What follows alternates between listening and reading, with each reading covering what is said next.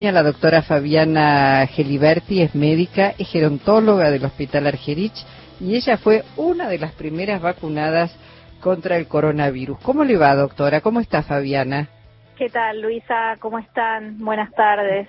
Bien, muy bien. Bueno, ¿qué, eh, primero, ¿qué, qué sintió, qué sentiste, qué te pasó por la cabeza? Eh, quería, ah, hubo gente que no se vacunó de tus compañeros. ¿Cómo, cómo fue ese proceso? Sí, la verdad que fue un momento de mucha emoción y de alivio. Yo creo que la palabra es alivio, eh, porque después de tanto, de tanto batallar este año con, con tantos compañeros que se enfermaron, con amigos que perdieron a sus padres, eh, con pacientes que no pudieron hacer un duelo porque no pudieron estar con sus familiares, o sea, fue un año durísimo. Este, pensar que, bueno, hoy empieza un camino distinto es muy esperanzador y muy alentador. Eh, sí, hubo, hubo compañeros que, que no, que no se quisieron vacunar. Eh, yo creo que eso va a ir cambiando en la medida que vean, eh, la verdad es que yo he tenido una repercusión muy grande entre mis pacientes o mis conocidos, sobre todo adultos mayores, que, que, que cuando vieron que, y he hablado con otros compañeros y les ha pasado lo mismo, cuando los pacientes vieron que nosotros nos colocamos las vacunas, la verdad es que se sintieron como más seguros, porque bueno, en definitiva, eh, son hablados por los medios y ya sabemos lo, eh, digamos, el lobby en contra que, hicieron los medios todos estos días, salvando excepciones, por supuesto, ¿no?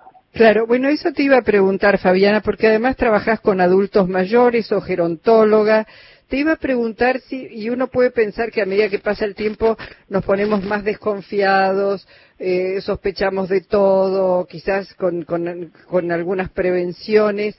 Eh, cuando vos le decís a algún paciente tuyo, bueno, le conviene vacunarse, ponerse la, vacuna contra la gripe, contra eh, la neumonía, ¿hay tanta desconfianza respecto a aplicarse vacunas como con esta vacuna? Te diría que sí, y que ha disminuido esa, esa desconfianza con el correr de los años, pero que igual seguía la desconfianza eh, para la vacuna de la gripe. Eh, a veces con algunos pacientes cuesta mucho y a veces había que explicarles, bueno, mire, porque me decían, yo me vacuné y me engripé enseguida de que me vacuné.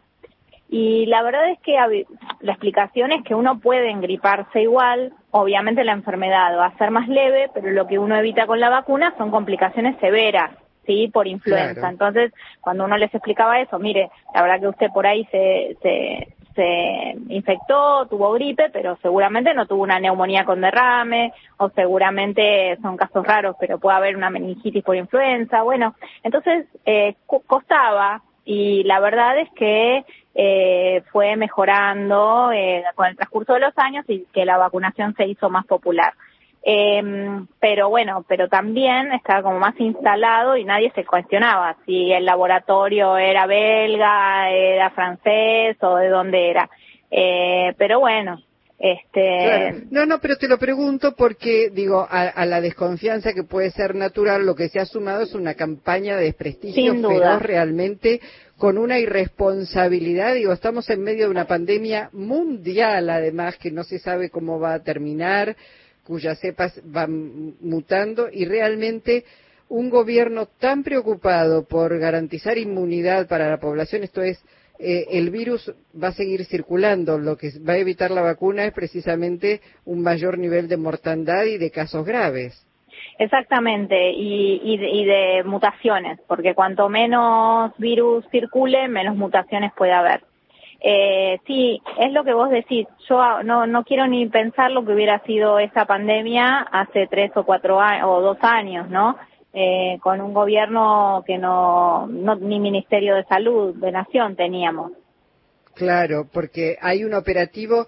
¿Cómo fue eh, eh, el operativo, si lo querés contar? Y primero, ¿sufriste, tuviste algún efecto, algo, sentiste algo diferente? ¿Te dolió de pronto la cabeza? ¿Qué sé yo? Algo, ¿Algo? Nada. No, no, hice mi vida normal, eh, no, no tuve ningún problema.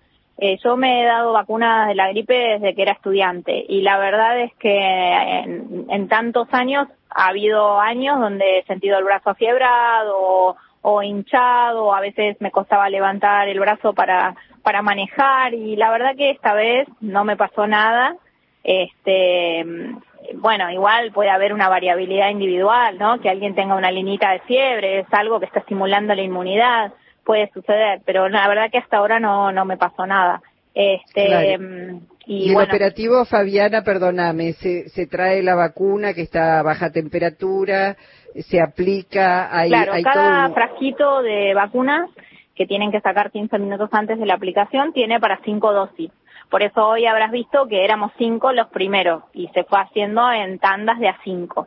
Este, y bueno, en la primera tanda se vacunó eh, a una enfermera de terapia intensiva, a, me vacunaron a mí que soy médica, eh, vacunaron a una bioquímica que se encarga de hacer los hisopados, vacunaron a un camillero y vacunaron a una kinesióloga. O sea, creo que quisieron que quede representado en esas cinco personas las, las disciplinas que más este, estuvieron en contacto con pacientes COVID este año en el hospital. Claro. Hoy veíamos hace un ratito nada más, Fabiana, cifras muy preocupantes de casos positivos de COVID en 24 horas, 11.650 en esta última jornada y 151 muertes. La vacuna está, la vacuna ha comenzado a aplicarse en todo el país va a faltar todavía tiempo para alcanzar esa inmunidad de rebaño a la cual se suele hacer referencia. Esto es tener un porcentaje muy importante de vacunados. ¿Qué les decís a, quienes nos están escuchando en este momento a la luz de que estamos en verano, vienen las vacaciones, eh, nos queda pasar fin de año y el primero? ¿Qué, ¿Qué es lo que dirías desde el sistema de salud? Yo lo que les diría es que cuando empezó esta pandemia, la verdad es que yo pensaba que, podía llegar a ser terrible tener que elegir entre qué pacientes este, tratar o ubicar en una cama de terapia intensiva o no. Eh, afortunadamente y gracias a la decisión del gobierno nacional de, de hacer una, cuarentena temprana, yo creo que eso ayudó a reconstruir el sistema de salud que estaba diezmado eh, y eso nos, nos dio un poco de aire. Hablo de, en general del resto del país, porque Cava eh, tiene los hospitales que eran de, de, un país federal, ¿no? Son 33 hospitales que cuando pasó a ser ciudad autónoma se quedaron en, en la ciudad. Entonces es como que arrancamos de un hándicap eh, mayor. Eh, Así todo, el presupuesto de salud está bajando año a año en Cava. Eh, lo que sí debo, debo reconocer es que nunca nos faltaron este, equipos de prevención. Sí, por ahí al principio estaba un poco menos organizado, pero porque nosotros tuvimos que aprender a trabajar de una manera totalmente distinta. Este, esto es algo inusual porque hasta, yo creo, hoy me preguntaron qué era lo disruptivo de esto o qué me, qué me generó más ruido de esto y yo creo que pensar una pandemia, yo creo que pensamos que esto solo lo, lo leíamos en los libros y cuando yo empecé mi práctica médica, este, yo me recibí en 1993, eh, ya el HIV era como que, no digo que ya era una enfermedad crónica, porque todavía no estaban los tratamientos que después nos permitieron que los pacientes estuvieran mucho mejor, pero era una cosa controlable, o sea, no, era, tampoco se transmitía vía respiratoria, entonces eh, yo creo que esa enfermedad nos cambió para siempre, nos cambió porque no podemos comer con un compañero de guardia, eh, porque tenemos que estar alejados, por un montón de situaciones, yo creo que no se va a dejar de usar el barbijo en ciertas situaciones, ¿no? Cuando nosotros veíamos a los, a los turistas orientales en algún lugar del mundo, decíamos, uy, qué exagerados, ¿no? Bueno, yo creo que ahora a nadie se le ocurriría soplar una velita sobre una torta de cumpleaños. Eh, y bueno, vos me preguntabas qué le diría yo a la gente y le diría que bueno, que estamos con la vacuna, que era impensado esto hace años, lograr una vacuna este, de una manera tan rápida y que por favor tengan eh, los, que sigan los cuidados porque necesitamos, necesitamos minimizar los contagios, necesitamos, o sea, son muchísimos muertos, son un montón de familias que la pasaron mal, que no pudieron estar con sus familiares a último momento, un montón de personas, de jóvenes, algunos niños también. Eh, es muy importante seguir cuidándose. Hasta hace un mes y medio venían bajando los casos.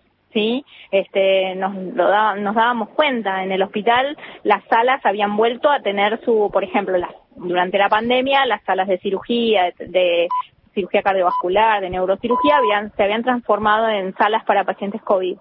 Y eso ya había vuelto a la normalidad. Claro. bueno, tengo que, ir a las noticias, pero está clarísimo. No bajar la guardia, seguir cuidándonos y gracias por tu testimonio tan valioso. No, gracias a ustedes y muy bueno el programa. Cuando, siempre que puedo los escucho. Ay, gracias. Un abrazo. Gracias, Hasta doctora luego. Geliberti, y un beso.